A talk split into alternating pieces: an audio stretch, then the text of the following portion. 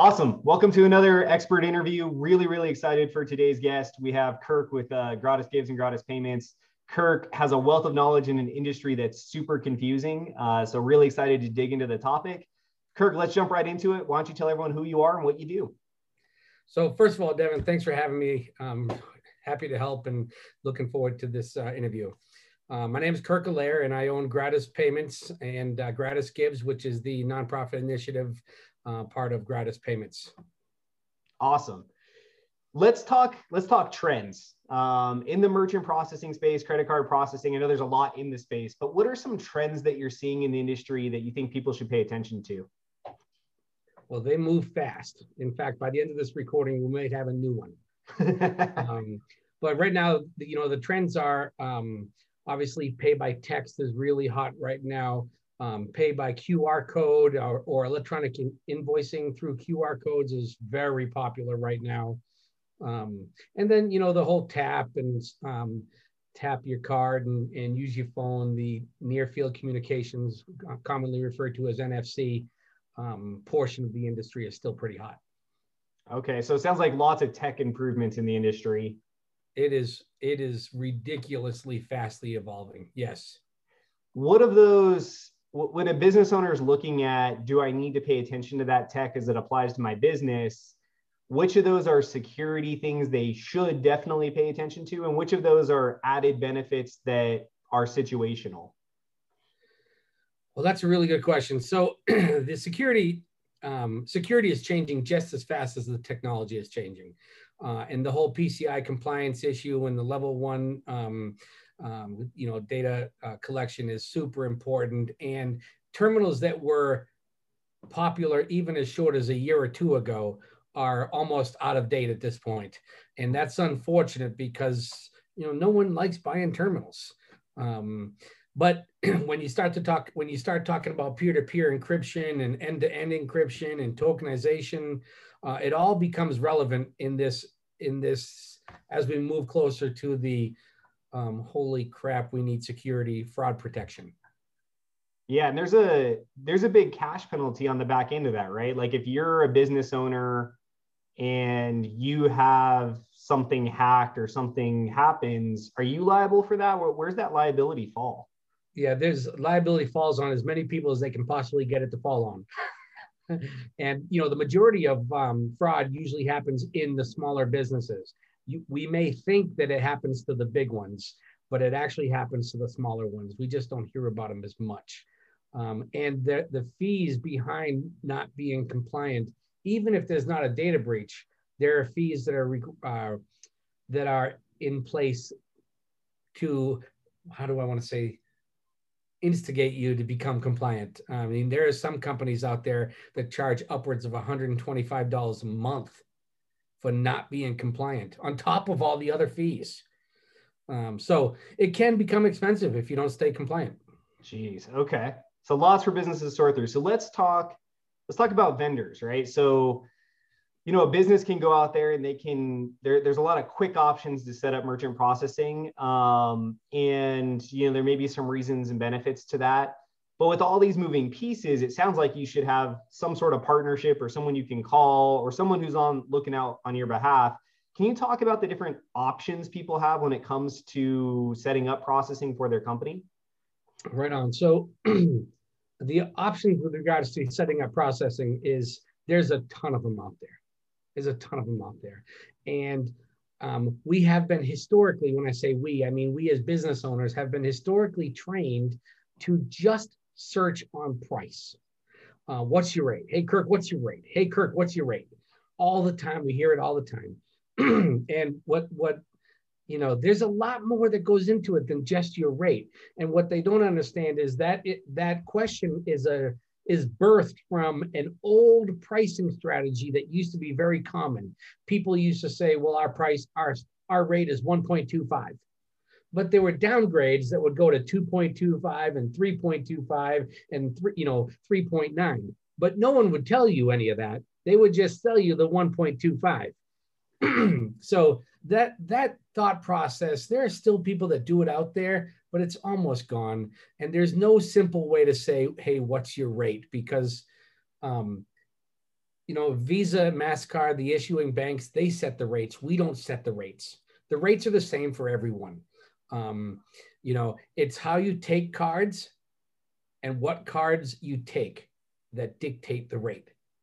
So, for example, Devin, if I was buying something from you, from you today and I was standing in front of you and I took a debit card out, okay. it's gonna it's gonna cost you a particular rate, very small. But if I was on the phone with you and I used that same card to make a payment, it would have a different rate because Visa and MasterCard assigns a risk value to every transaction. So remember, there's two things how you take the card and what type of card it is. Because you, as a business owner, you have no idea whether I'm going to pull out an American Express, whether I'm going to pull out my Southwest Rewards card, or I'm going to pull out my debit card. And they all have a different cost to it. Interesting. Man, I, the more we talk, the more complicated the industry gets. And, you know, and I know like after talking to you for years and years, I mean, that that is the experience, right? And a lot of business owners don't know what they don't know. And, you know, having looked at quite a few statements and worked with you on quite a few clients, it's interesting to see how those statements look and how how complex they are. So can you can you break that down? I know we don't have anything on the screen, but could you just talk a little bit through like, hey, here's some things to look out for if you are getting a statement and maybe some hidden Absolutely. keys? That's a great question. In fact, I was that's a really really good question. So the statements, uh, for the most part, are purposely made difficult to read so that the merchants can't figure out what they're paying. That in and of itself is very frustrating to us. Um, we use very simple statements, and and um, we educate our customers on how to read those statements so they're never left in the dark. Um, the uh, how how do I want to say the say the second part of your question again? Just giving them some tips on like where some of those fees might be hitting. Oh yeah, right. So the best thing to know, the first thing you need to know is what is my effective rate? The effective rate is the piece that nobody can hide from. Okay, the merchant can't hide from, Visa can't hide from, um, you know, merchant companies uh, like Gratis can't hide from. The way you do an effective rate is you take your total fees, your total fees paid for the month, and you divide that number into the process revenue, and you come up with a percentage. That, Devin, is your real rate. Got you. So if I do that and it comes up to 5%, I Please should probably make a call. That's right. So, you know, if you do $100,000 in business and you're paying $2,700 in fees, you're paying 2.7%. If you're doing $100,000 in business and you're paying, you know, $3,718, you're paying 3.71%. You see what I'm saying? Um, now, how they get to that is hidden within that statement. But that number divided by that number cannot lie.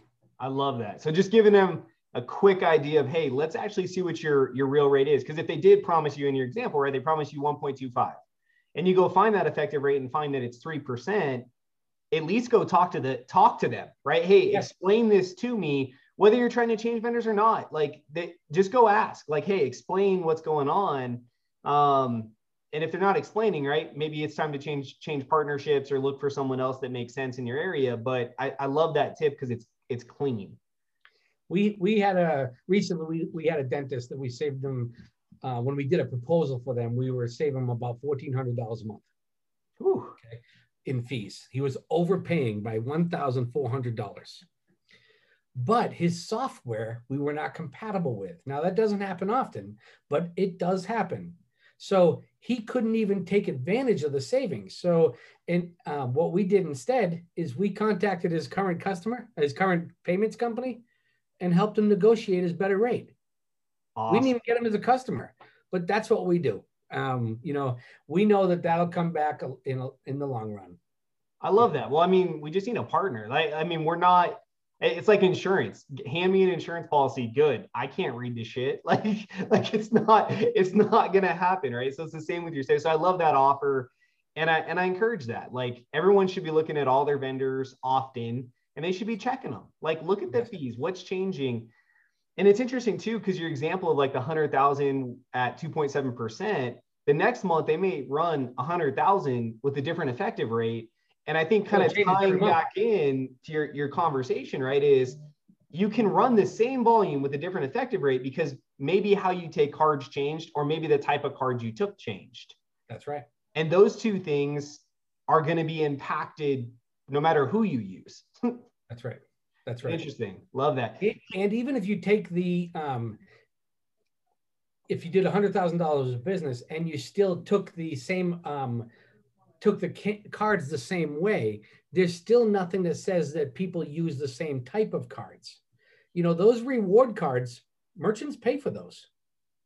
Those are more expensive to take than a debit or a standard consumer credit card. You know, a standard consumer credit card might clear interchange at 1.5%, um, whereas a, a rewards card might clear interchange at 2.09%. So, and that's cost. You I mean, that's that's before anybody makes anything. So, um, yeah, the the card that is pulled out of the customer's wallet dictates the cost and how you take it. So it sounds like there's so many fees with credit cards. So should I just tell my clients to pay by check or cash? well, cash is certainly becoming more and more obsolete. Oddly enough, um, you know, when I when I shop, um, I try to use cash as much as I can because I'm in the credit card business and I know how much fees they pay. Uh, but sometimes I can't get around it and I have to use my card. Um, now, checks are becoming electronic checks are becoming very popular more and more. The reason why they're becoming more and more popular is because the cost of collecting money for a business owner sometimes is more expensive than it needs to be. Uh, and not not uh, there are sometimes that we don't even collect the money. You know what I mean? We just get kind of stiffed. I mean, you know, you've been in business long enough. Yeah. Um, but electronic checks um, are a fraction of the cost of credit cards. So if you, if you can drive your customers to your website and they put in their their uh, ACH information, that costs you the merchant a lot less to take that payment. So we are trying to steer as many people into AC, ACH options as well, especially especially some of our uh, big wholesale distribution companies around the country that do big big purchases for retail uh, establishments around the country. Um, why why pay two and a half percent when you can pay an ACH transaction fee and that's it? I mean, it's a lot less. So it sounds like again going back, and I know that was a, a softball question, but but I mean I know we've heard it, right? I know that that's something I've heard business owners say is like, you know, hey, I don't take it, and we'll see in the construction industry and some of those those big transaction industries. But then at the same time, they're like, hey, I've got three hundred thousand in receivables out. Yeah well why do you make it so hard to get let people pay you right? So i think the other side of it is you know there is a convenience fee right? So it sounds like you're you're really having those conversations with businesses and saying hey let's look at your environment your client experience and let's figure out one are there ways to save money? And two let's make sure that we're making it easy for clients to actually pay you so that you're not sitting on half a million dollars on receivables. That's right. Yeah. The cost of not getting paid is, is super expensive, dude. Super expensive. Get paid. It's a cost. What about Amex? You know, there's I think I think it's slowly fading away, but I still think that there's businesses that like just refuse to take it. Like what where did that come from? And is that still something that's true? Uh, no, no, it's not. It's not as true as it used to be. Uh, Amex used to have, um, well, it's their own card brand. You know, they have their own rules and regulations. Um, and they used to be a lot more expensive to take from the customer's perspective. And they would pay the merchant or the customer slower. So that would tick off a lot of business owners because you know um, again waiting for money sucks. Um, so uh, but historically uh, excuse me let me say that differently. In the last i don't know eight years or so um, american express has really changed their game um, they've developed a, a, an interchange just like Visa and Mastercard, and um, they they are a lot more competitive at this point. Now they're still a little bit more than Visa, I get it, but they're not nearly as what they used to be. So there shouldn't be as much fear from a business owner It should be something that, hey, you should be taking this, and you know there are good rewards to it. So there's a chance you're going to have customers who want to use it. Yep. Yep.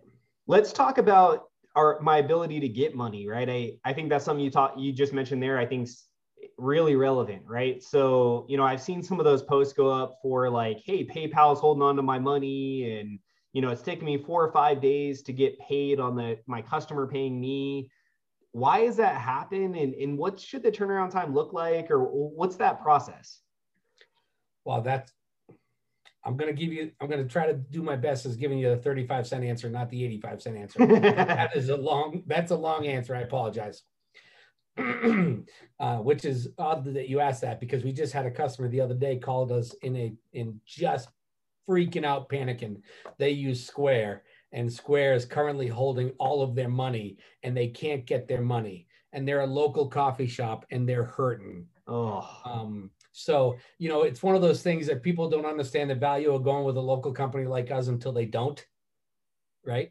Um, then they'll realize it quickly. Um, you, you should be receiving your money um, the next morning, right? Overnight funding, uh, depending on what time you actually close. If you close later later in the evening, then it would be the following morning. Uh, you should never be waiting more than two days for your money in any in any occurrence. Um, let me see. With regards to PayPal and Square and Stripe, um, they're not really a merchant account. And again, if I start talking too long, I apologize. Go ahead and give me the signal, right? But when you sign up with a for a merchant account from a traditional merchant processor like Gratis, you own the account. It's your account. You have to approve. You, you know, have to be approved, and um, it's your money. Um, it's your account. With Stripe, PayPal, and Square, they're, they are what's called an aggregator. You can go onto Google and type in what is an aggregator, and it will tell you all about it. But let me sum it up for you. An aggregator is a company that holds one account and then they assign terminals out that feed into that one account. So when a local coffee shop uses the Square, the Square gives them a Square device and they Square knows how much to fund them based on how much that terminal processed. Okay. That account is not theirs. They are being funded that account um, through the terminal. So that's why Square and PayPal and Stripe are famous for holding money because it's not really yours anyway. Hmm. Interesting. You see what I'm saying? Um, so that's why when people say, you know, what do you mean I have to get it approved? Why do I need to give my social security number? I didn't need to do that with PayPal. Well, that's because you don't, that's not a real account. You know what I mean? You can't buy a car. You can't open up a bank account without a social security number. The Patriots Act stopped that from happening. right? Uh, you just can't do it. And with a merchant account, it is a financial transfer of money. So it is governed by the by the federal federal um, regulations. when when I run a transaction at Joe Bob's Chicken Shack today, and Joe Bob's receives that money tomorrow, Visa hasn't been paid from me yet. So that is a micro loan. Every time they get a deposit, they are being loaned that money. Um, the the uh, we don't pay for it for upwards of a month, upwards to a month later. So that's why um, Visa, uh, excuse me, that's why Square, PayPal, and Stripe is a really big frustration for us because people think that they have a merchant account and they don't. So it may be an easy path to get set up. It is. But you're not going to have the same kind of control or support. Absolutely. In fact, if you were to go search PayPal or Stripe or Square, uh, you would see that they're specifically designed for startups and smaller businesses. Yeah, easy, know? right? It's it's easy, but again, it, there's no partnership there, and it's not your account. So uh, that's something I didn't understand, you know, and and I think that's why I asked the question because I think it's critical people understand. Yes, you can set up that way. It's easy, it's quick, and get your money right. Start start your business. I'm not telling you not to, but at some point, you probably want to transfer that relationship and conversation to a partner, right? Some sort of company local, regional, that's going to support you and be a partner with you as you scale and grow your business. Uh, that's absolutely perfect. I was at a very, very large business this morning with Cindy uh, making a presentation, and they said, um, you know, explain to me what it what it feels like when we need service. Who do we call? And and I explained to them. I said, obviously, you got the powers of the biggest companies in the world behind us, but we always want you to call us. We want to go to war for you. We don't want you to sit there on hold. We want to be the people that wow you every time you need to be wowed. Um, so there is a value of going local service, and there is a, um, a um, you know, obviously local money is local money also. So love that. Yeah. Is there, is there anything else in the credit card payment processing ACH world that a business owner should think about or consider? Anything that pops up for you, or a common objection that may not be true? Yes, I got a great one for you. Oftentimes people say, oh, we go through our bank, they're our processor, right? Um, and I understand, by the way, um, this is not the first company I've owned. I used to process through my bank as well.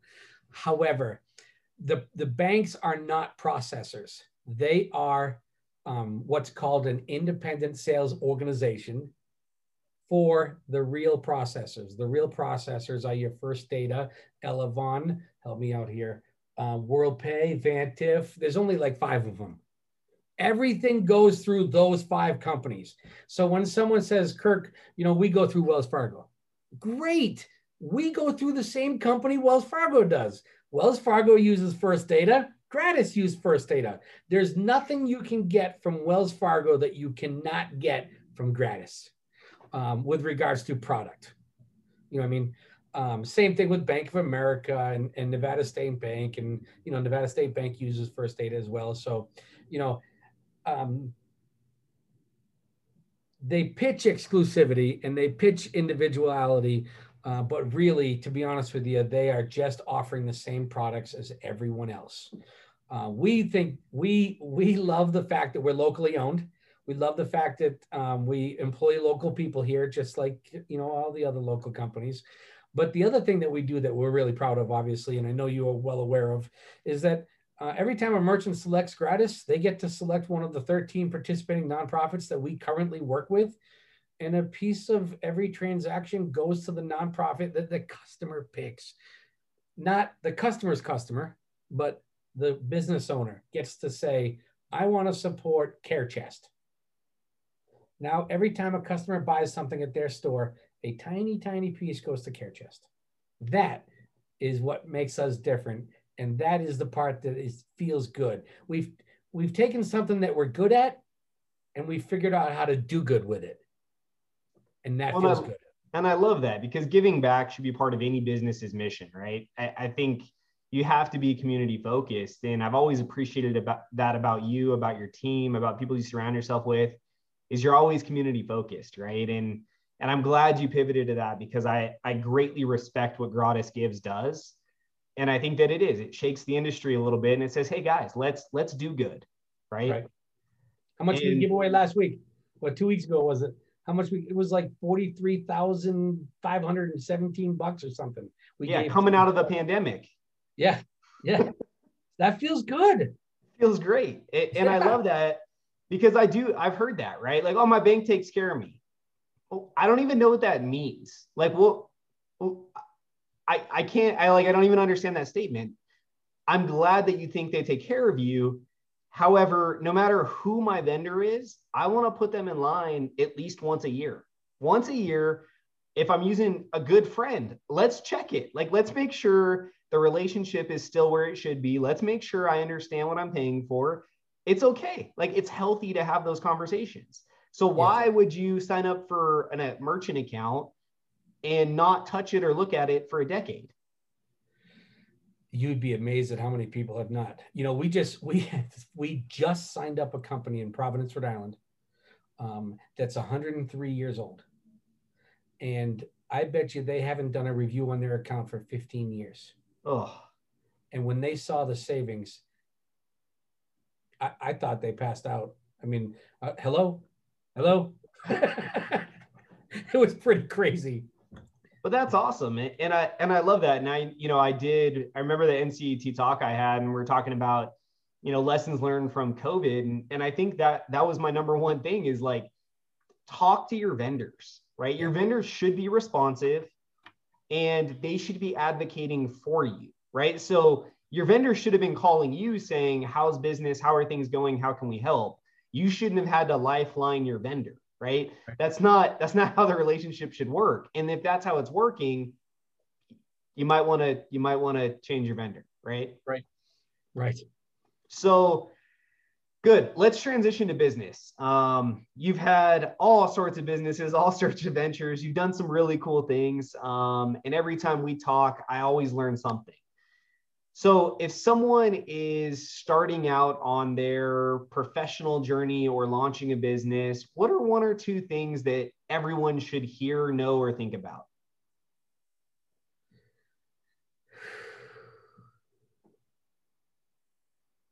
Wow. Do it better. Be better. Oh my gosh, there's so much, Devin. There's so much there. do better with it. You know, this, Devin, this is, you've heard me say this a thousand times. I apologize to be cliche, but this is our corner of the earth. You know, it's our job to take re- responsibility and take care of it. So, you know, I love the social consciousness. I love the social capitalism. It is really, really important to me that we do everything we can to heighten business, uh, heighten humanity through business. It's what I enjoy to do you know, I, I enjoy doing business um, and I enjoy making people better. So, you know, if you're just going to sell a mousetrap, then figure out how to how am I going to impact others by selling the mousetrap. I love that. Yeah. And, and, I, you know, uh, someone said, "Don't forget your why," right? And hmm. that was that was a good feedback, and it's definitely one that resonates with this, right? Is like, yeah, you might be the best baker, right? That's awesome but why are you opening your bakery? What are you trying to do in the community? Right. And I think that's the important part is like, let's not just take a skill and run out and launch a company. Let's actually think through, you know, am I going to have jobs? Am I going to sponsor and impact the community? Is my quality of product and service going to be better so that I'm impacting businesses or adding value or saving them money or, you know, what's the why? What's the impact? And I think impact is something that people when they write their business plans i'm surprised they don't include it more right? Because that's the true lasting piece right? Is like the business may come and go you may come and go but that impact will be remembered right? Right. You know i'm sure you've seen that simon sinek video um, with the why. Have you seen that? Love that. Talks, uh, and i love how he closes it because he's, he's talking about apple and he goes out and you know the how the what and then the why and at the end it says oh yeah and we sell computers right? I mean, oh yeah, and we sell merchant services is, you know, a lot about what we think about here. Yeah. Well, and it does that transition into the kind of selling features versus benefits? I think often if we talk about salespeople, I see salespeople be much, much more successful when they talk about the benefits and impact of the product or service they're selling, right? Versus the guy who goes out there and goes, here's the bullet point list of everything you get, buy now. And it's like, huh? In every industry, there's a, a bucket of white noise. Now, all of the white noise m- might be accurate. Better service, um, better rates, better terminals, but it's all white noise. Anybody can make those claims. So if you're only adding to the quantity of white noise that's being produced in your industry, then shame on you. Love that. Love that. Yes let's talk about mentorship. You've, I think you have an innate ability, whether it's through coaching, whether it's through working with the people around you, to be an awesome mentor. When it comes to mentoring, um, are there any trends or things that you see that are common conversations that people tend to get stuck with as they're trying to pursue growth?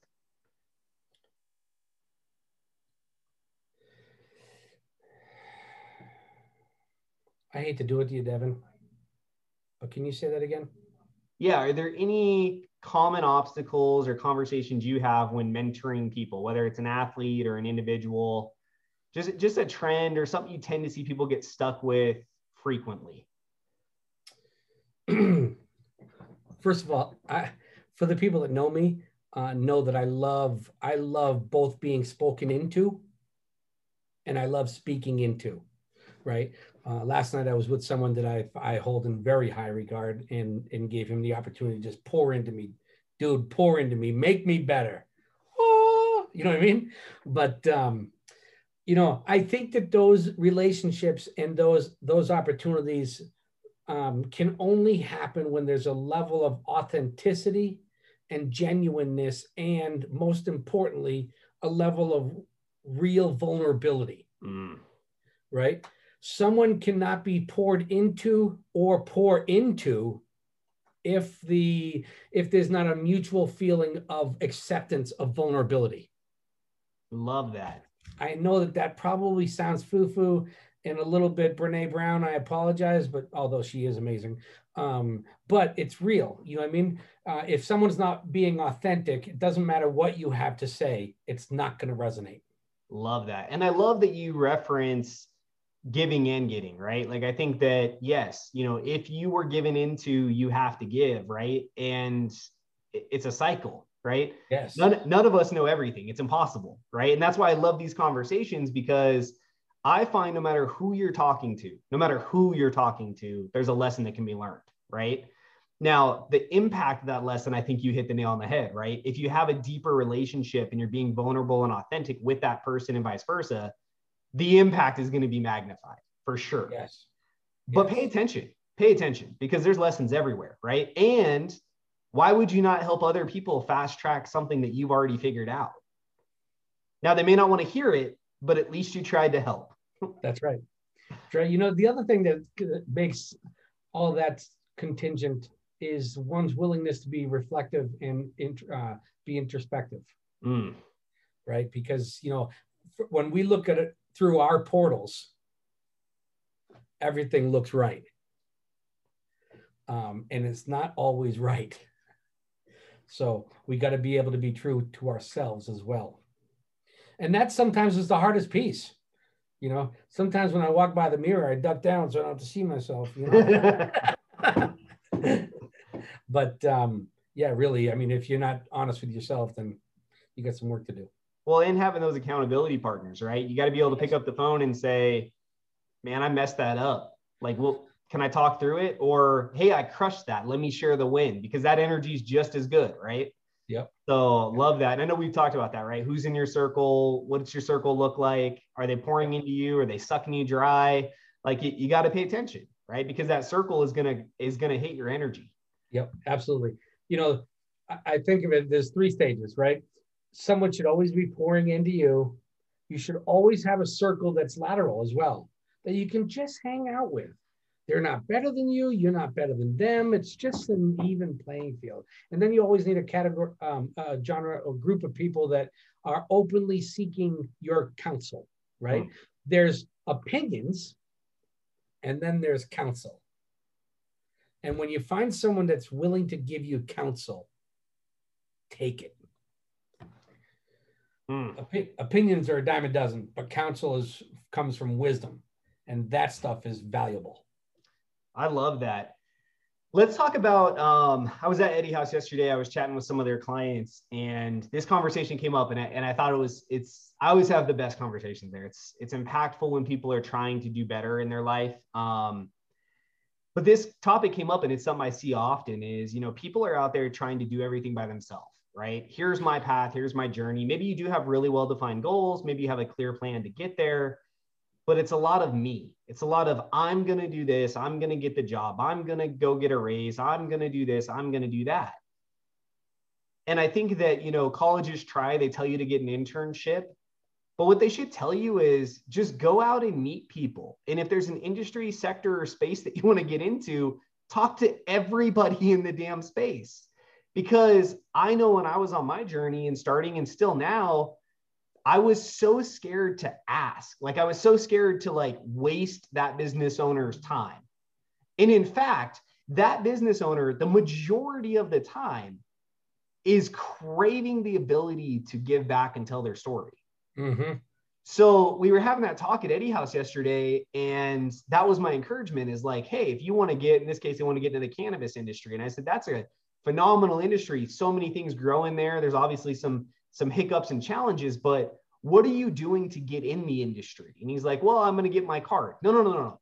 What are you doing to get in the industry? Like, who are you talking to? Where are you networking? What meetings are you having? And it was like a light bulb went off. And I know that you do that really well and you encourage people to do that. Do, is there any comment you can say about that? I just, I want to bring it up because it's, it's so critical. I think people go out there and actually try to, try to find some of that info. Um, boy, you know, you you've read some of the same books I've read. Um, and there's, I mean, Napoleon Hill, he worked for two years commissioned by Dale Carnegie to uh, extrapolate from uh, the leaders of the time best practices, and he did it for nothing. Um, and then there's been countless um, studies, and you know, if you want to know the industry, go into work for, in the industry for 90 days for nothing. Meet as many people in the industry, and if at the end of 90 days you love it, do it. At the end of 90 days, you don't get out. You saved yourself a bunch of time and a bunch of money and a bunch of, bunch of frustrations. Um, I, you know, like you, Devin, I'm super, super uh, connections based. I'm very relational. I love my relationships. Um, and, you know, to some I would be considered connected, to some I would be considered not connected. But um, I I am always looking for looking for more for more connections. It's super valuable. Love that, and I love that ninety day analogy. That's that's such a an impactful lesson, right? Is you know often it, it's so interesting that we as a society try to push a 17 year old right to make a life decision on what do you want to do when you grow up? I, huh? Yeah. Like like maybe what do you want to do for the next five to ten years right? Like I, I don't know how often someone just jumps off the diving board and lands in the pool they're going to swim in right? Like i think that you're right. Like look at what are people's lifestyles right? If you want to be single forever is that the industry right? If you want to be married and have a family is the industry you want to go into sustainable for that or do you go look at the industry and find out everyone in the industry is on their 19th marriage well, if that's the case and you want a white picket fence and a family, you, you got to pay attention because you're probably not going to be different. And a lot of industries are ancestral. And I know that sounds really negative, but you know, people just move from bank to bank to bank to bank. You almost want to say, hey, what's in the, the last nine banks you worked at? I mean, and that's nothing against people at banks, by the way. I probably shouldn't have said that, but you understand what I'm saying. We love bankers. There's a lot. of you guys. What? Yeah, yeah. Love the There's a lot of industries out there like that. Um, yeah, realtors and mortgage lenders too. You guys fall into the same bucket. but you know, I, I think um, you know the industry's industry selection is important, but more importantly, in it, uh, excuse me, more importantly, are the peoples that are, are going to be directly in your sphere. You know, uh, super important. Love that.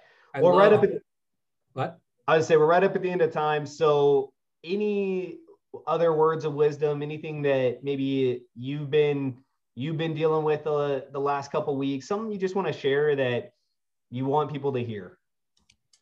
Here's yeah, I got one. We all have wants, needs, and desires. We all have goals, aspirations, things we want to achieve. And the formula to get any of them is this simple. Go be great. And it'll come eventually. That's it. Go be great. Don't chase it. Go be great for your customers go be great for your family go be great for your employees go be great for your friends go be great that's it mm. Yes. Where's the? I don't have a mic. but buy them. well, Kirk, I as always, man, I appreciate you taking time. I know you're busy. I know that you guys are bouncing off the celebration, which is awesome. Congrats on that. Um, below this video will be Kirk's links. Um, so you can connect with him on whatever platforms he's going to give me links for. There'll also be a click here, which will take you to a form. You can put your name, email, and a message in. That'll go straight to Kirk. So if you want to have a conversation, if anything today resonated, I know Kirk is open to meetings and conversations. Um, so go ahead and fill that out. And Kirk, thanks again. And uh, as always, always appreciate you. Hey, Devin, thanks for having me. Loved it. super fun. Thanks. Thanks, man.